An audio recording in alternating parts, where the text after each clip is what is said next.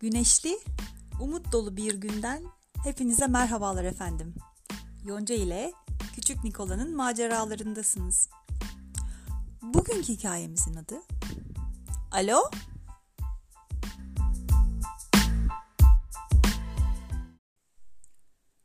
Arkadaşım Alcest okulda bana Babam bizim eve telefon bağlattı. Bu akşam seni arayacağım Nikola dedi. Ben de süper dedim. Telefonumuz çaldığında evde akşam yemeğimizi yiyorduk. Aa yine ne var diyerek ve peçetesini masaya fırlatarak masadan kalktı babam. Telefon bana diye anlatmaya çalıştım ancak babam telefonu bana bırakmak ve benim açmama izin vermek yerine benimle dalga geçti. Sonra telefona gidip telefonu kendisi açtı. Alo dedi bir ses. Babam telefonun ahizesini kulağından olabildiğince uzağa çekti. Sonra ahizeyi ağzına yaklaştırıp bu kadar yüksek sesle bağırmayın lütfen dedi. Ben telefonda bağıranın al sesli olduğunu rahatlıkla duyuyordum. Telefonda alo alo Nikola alo diye bağırmaya devam etti.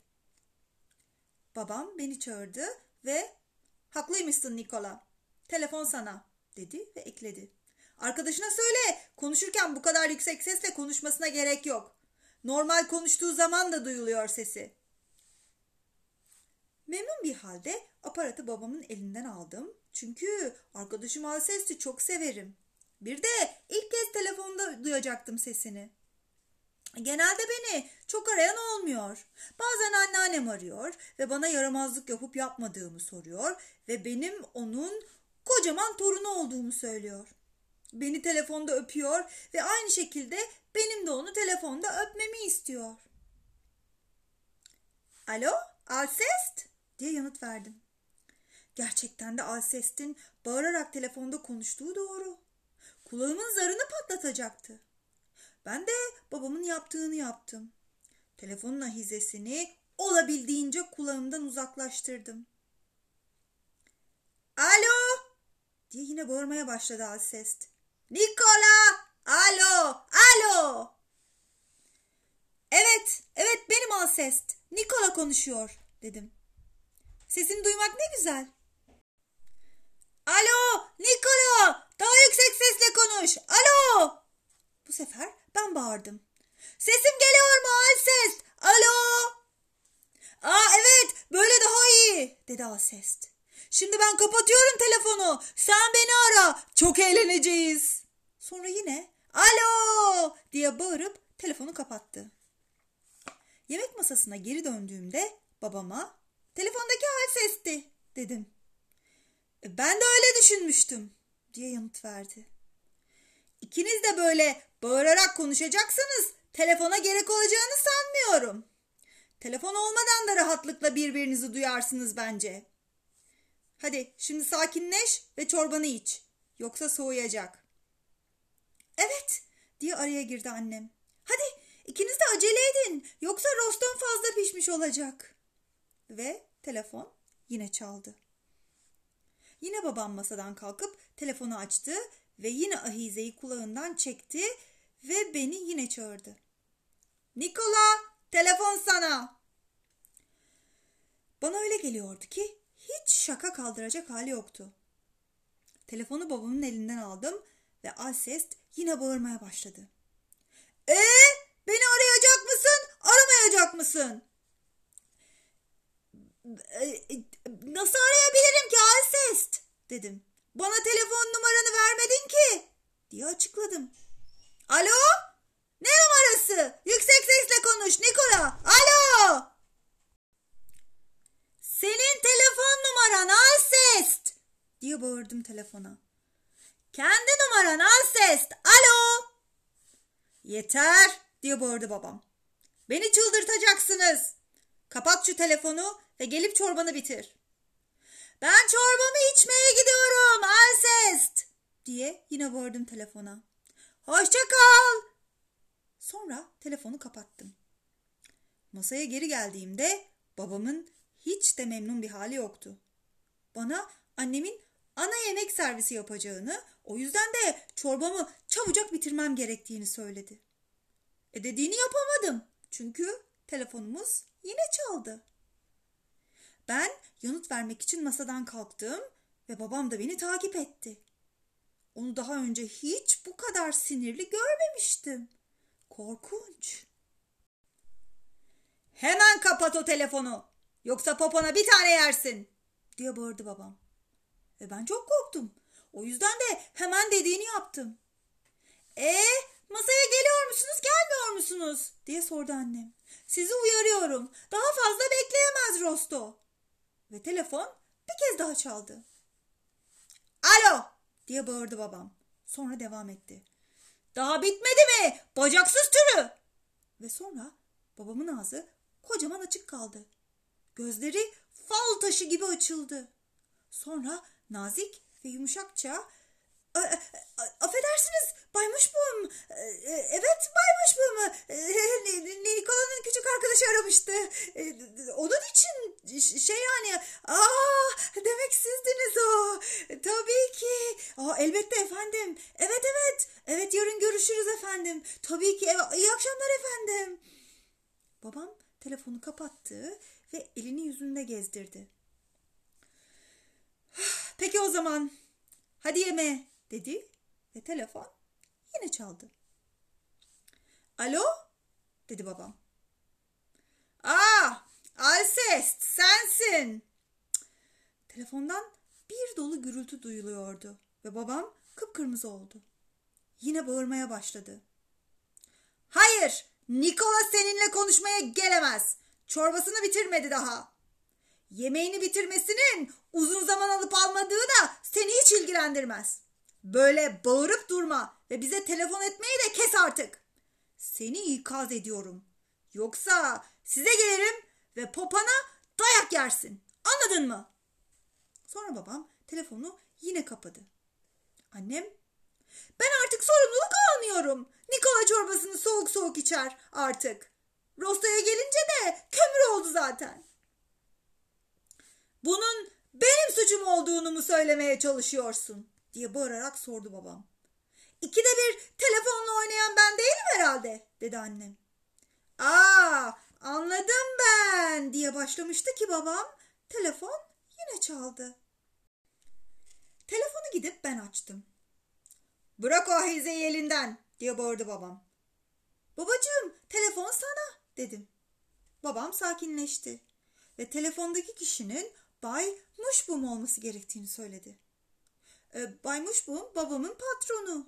Babamın dediğine göre de kontratlardan biri hala hazır olmadığı için çok endişeliymiş. Alo? dedi babam. Kim? Alcest'in babası mı? Aa, e, iyi akşamlar bayım. Ben Nikola'nın babasıyım. Ne? Oğlunuzu tehdit etmeye hakkım yok mu? E peki oğlunuz?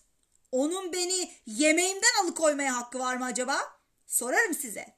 Hey bir dakika. Nazik olalım lütfen. Yumruğunuzu yüzüme mi? Hele bir deneyin de göreyim. Hayır ama bu ne? Terbiyesiz. Size nezaket öğretmeli. Evet evet. Ve babam telefonu yine kapattı. Bang! Şimdi rosto sadece yanık değil bir de üstüne buz gibi oldu dedi annem. Hiç önemli değil dedi babam. Umurumda değil. Aç değilim artık zaten diye bağırdı. Ve annem ağlamaya başladı. Bunun çok büyük haksızlık olduğunu, annesini yani benim anneannemi dinleseydi bunların başına gelmeyeceğini ve bu yüzden de çok mutsuz olduğunu söyledi. Ama e, ama ben ne yaptım şimdi? dedi babam. Annem Anneme telefon açacağım. Nikola ile yarın onun yanına gideceğimizi söyleyeceğim. Dedi. Ah, ne olur bana artık telefon demeyin diye bağırdı babam. Ve telefon yok. Bu sefer kapı çaldı. Kapıdaki Alses'in babasıydı. Çok çabuk gelmişti. Çünkü Alseslerin evi bize çok yakın. Ve böyle olması da çok güzel. Tekrar edin bakalım, dedi Alcest'in babası. Neyi tekrar edeyim? diye sordu babam. Sizin bacaksız oğlunuzun beni telefonda delirttiğini mi? Telefon bağlatmak için sizin izninizi almam gerektiğini bilmiyordum, dedi Alcest'in babası. Sonra telefon yine çaldı. Ve babam sinirden dalga geçti. Buyurun, dedi babam Alcest'in babasına. Alın şu telefonu da oğlunuzun nasıl bağırarak konuştuğunu duymanın keyfini bir de siz yaşayın bakalım. Alcest'in babası telefonu babanın elinden aldı ve alo dedi. Alcest? E, kim?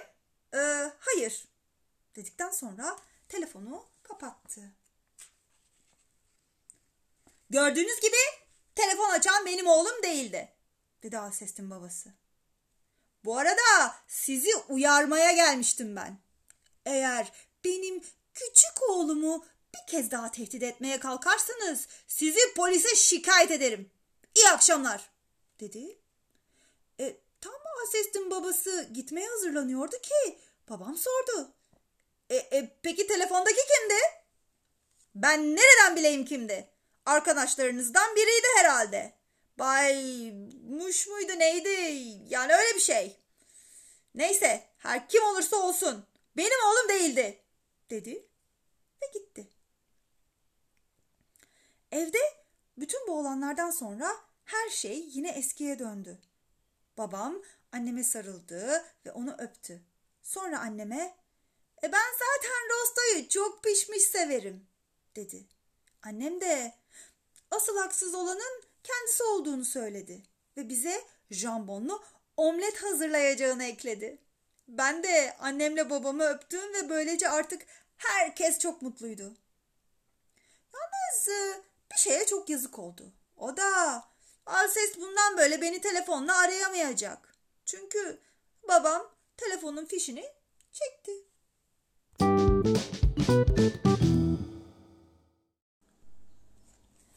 Baharın yavaş yavaş yaklaştığı güzel güneşli bir günden hepinize merhabalar efendim. Yonca ile Küçük Nikola'nın maceralarındasınız.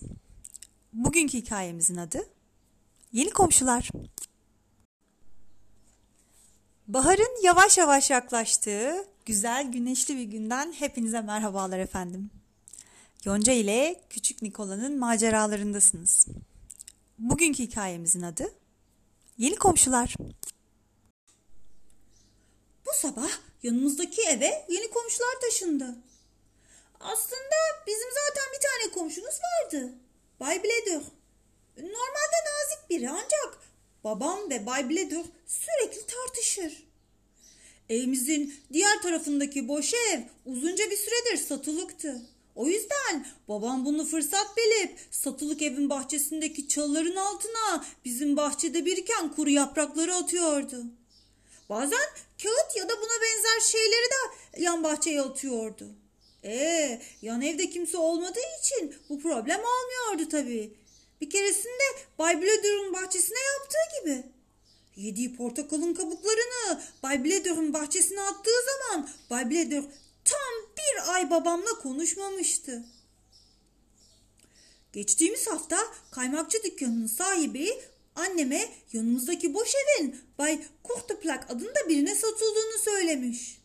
Bay Kurtuplak küçük birikimci adlı ayakkabı mağazalar zincirinin bölüm yöneticisiymiş ve buradaki ma- mağazanın üçüncü katında çalışıyormuş. Kendisi evliymiş ve karısı da piyano çalmayı çok seviyormuş. Ha bir de benim yaşlarımda küçük bir kızları varmış. Kaymakçı dükkanının sahibi evin yeni sahipleri hakkında sadece bu kadar bilgi edinebilmiş. Taşınmaları konusunda ise tek öğrenebildiği Van den Ploeg nakliyatının beş gün içinde taşıma işleriyle meşgul olacağıymış. Bu da demek oluyor ki bugün. İşte buradalar, işte buradalar diye bağırdım nakliyat şirketinin koca kamyonunu görür görmez. kamyonun iki yanında da büyük harflerle Van den Plük yazıyordu. Annem ve babam da gelenleri görmek için salonun penceresinin önüne yanıma geldiler. Kamyonun arkasından bir araba da geldi. Arabadan gözlerinin üzerinde up uzun kaşları olan bir bay indi. E, arabanın diğer kapısından da çiçekli bir elbise giyen bir bayan elinde kuş kafesiyle çıktı. Ve sonra küçük bir kız. Benim boylarımda elinde oyuncak bebeğiyle en son arabadan çıkan oldu. Gördün mü kadın nasıl giyinmiş? dedi annem babama. Perdeyi kesmiş, elbise yapmış deriz biz buna. evet diye yanıtladı annem babam. Ve sonra ekledi. Ee, görünüşe bakılırsa adamın arabası da benimkinin bir alt modeli. E, nakliyat şirketinin elemanları kamyondan indiler. Nakliyat şirketinin elemanları da kamyondan indiler. Bay Kurtoplak yeni evlerinin bahçe kapısını açmaya hazırlanırken Bayan Kurtoplak da elemanlara ne yapmaları gerektiğini elinde tuttuğu kafesin arkasından mimikler yaparak anlatmaya çalışıyordu. E, küçük kız bayanın etrafında zıplayarak bir dönüş yaptı. Sonra bayan ona bir şeyler söyledi ve o da zıplamayı kesti. Bahçeye çıkabilir miyim? Diye sordum. Peki dedi babam. Ancak yeni komşuları rahatsız etme sakın. Ve meraklı canavarların yaptıkları gibi onları yiyecekmiş gibi de bakma diye ekledi annem. Sakın hiçbir şeye burnunu sokayım deme. Sonra annem o da benimle dışarı çıktı. Çünkü söylediğine göre begonyaları susuz kalmış ve onları sulaması gerekiyormuş. Bahçeye indiğimizde nakliyat şirketinin elemanları eşyaları kamyondan indirmek ve kaldırımın üzerine yığmak üzereydiler. Bay Bledur da oradaydı ve arabasını yıkıyordu. Aslında Bay Bledur'u orada görünce biraz şaşırdım. Çünkü o arabasını hep garajında yıkar. Özellikle de yağmur yağdığı zaman. Yani bugünkü gibi. Aman aman benim 16. Louis Berger koltuğuma çok dikkat edin. Diye bağırdı birden bayan. Hemen üzerine bir muşambayla kapatın ki ıslanmasın. En kaliteli goblen işleme o. Sonra elemanlar kamyondan kocaman bir piyano indirdiler. Acayip ağır görünüyordu. Yavaş yavaş dikkat edin diye yine bağırdı bayan. O bir dreyel. Ne kadar pahalı olduğu konusunda bir fikriniz yok galiba. Aslında şakaya gelmeyecek biri varsa o da kafesteki kuştu. Çünkü bayan elindeki kafesi bir sağa bir sola sallayıp duruyordu. Nihayet elemanlar mobilyaları bayanı takip ederek eve getirmeye başladılar. Bayan onlara hiçbir eşyayı kırmamak için çok dikkat etmeleri gerektiğini anlatıyordu. Çünkü eşyalar çok değerliymiş. Anlamadığım bir şey varsa o da neden bunları söylerken avazı çıktığı kadar bağırdığıydı. Acaba elemanlar aralarında şakalaşırken kendisini duyamayacaklarını düşündüğü için mi? Hmm. Ben çalıların yanına yaklaştım ve küçük kızı seksek oynayarak eğlenirken gördüm. O da beni gördü ve merhaba benim adım Marie Edwige. Seninki nedir? dedi. Ee, ben Nikola'yım diye yanıtladım ama bir yandan da kıpkırmızı olmuştum. Of neden böyle kızarmak zorundayım ki sanki? Okula gidiyor musun? diye sordu sonra. Evet diye cevap verdim. Ben de okula gidiyordum ama sonra kaba kulak oldum dedi. Sen bunu yapabilir misin? diye sorup bir takla attım. Şansım vardı ki annem bize bakmıyordu o sırada. Çünkü ben takla atınca ıslak çimen gömleğimi lekeledi. Hmm, daha önce yaşadığım yerdeki arkadaşım arka arkaya tam üç takla atabiliyordu dedi Marie Edwige. Ee, ben istediğim kadar takla atabilirim üst üste. Ee, bak da gör dedim ve takla atmaya başladım. Ancak hiç şansım yoktu. Çünkü annem beni gördü. Ama böyle ıslak çimlerin üzerinde yuvarlanıp ne yapıyorsun söyler misin Nikola? diye bağırdı. Baksana ne hale gelmişsin. Ayrıca böyle bir havada dışarıda kalmayı düşünmüyorsun herhalde. Sonra babam evden dışarı çıkıp bize seslendi. Ne oluyor orada? Ee, hiçbir şey. Herkes gibi ben de takla atıyorum. Hepsi bu. Diye yanıtladım. Evet bayım. Bana nasıl takla attığını gösteriyordu. Dedi Marie Edwige. E, hiç fena değil doğrusu. Marie Edwige diye bağırdı Bay Courteplac. Dışarıda. Çaların yanında ne yapıyorsun öyle?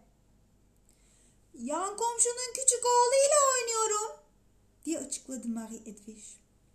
Sonra Bay Courteplac o büyük orman gibi kaşlarıyla yanımıza gelip Marie Edwige'e dışarıda kalmaması ve eve girip annesine yardım etmesi gerektiğini söyledi. Ve benim babam yüzünde kocaman bir gülümsemeyle Çalar'ın yanına gelip çocukları mazur görmeli diyerek sırıttı. İlk görüşte aşk bu olsa gerek.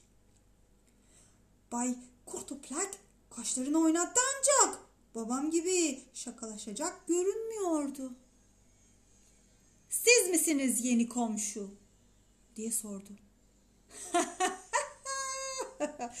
diye dalga geçti babam.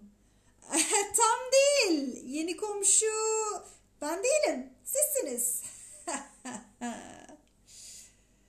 Peki diye yanıtladı Bay Kurtuplak.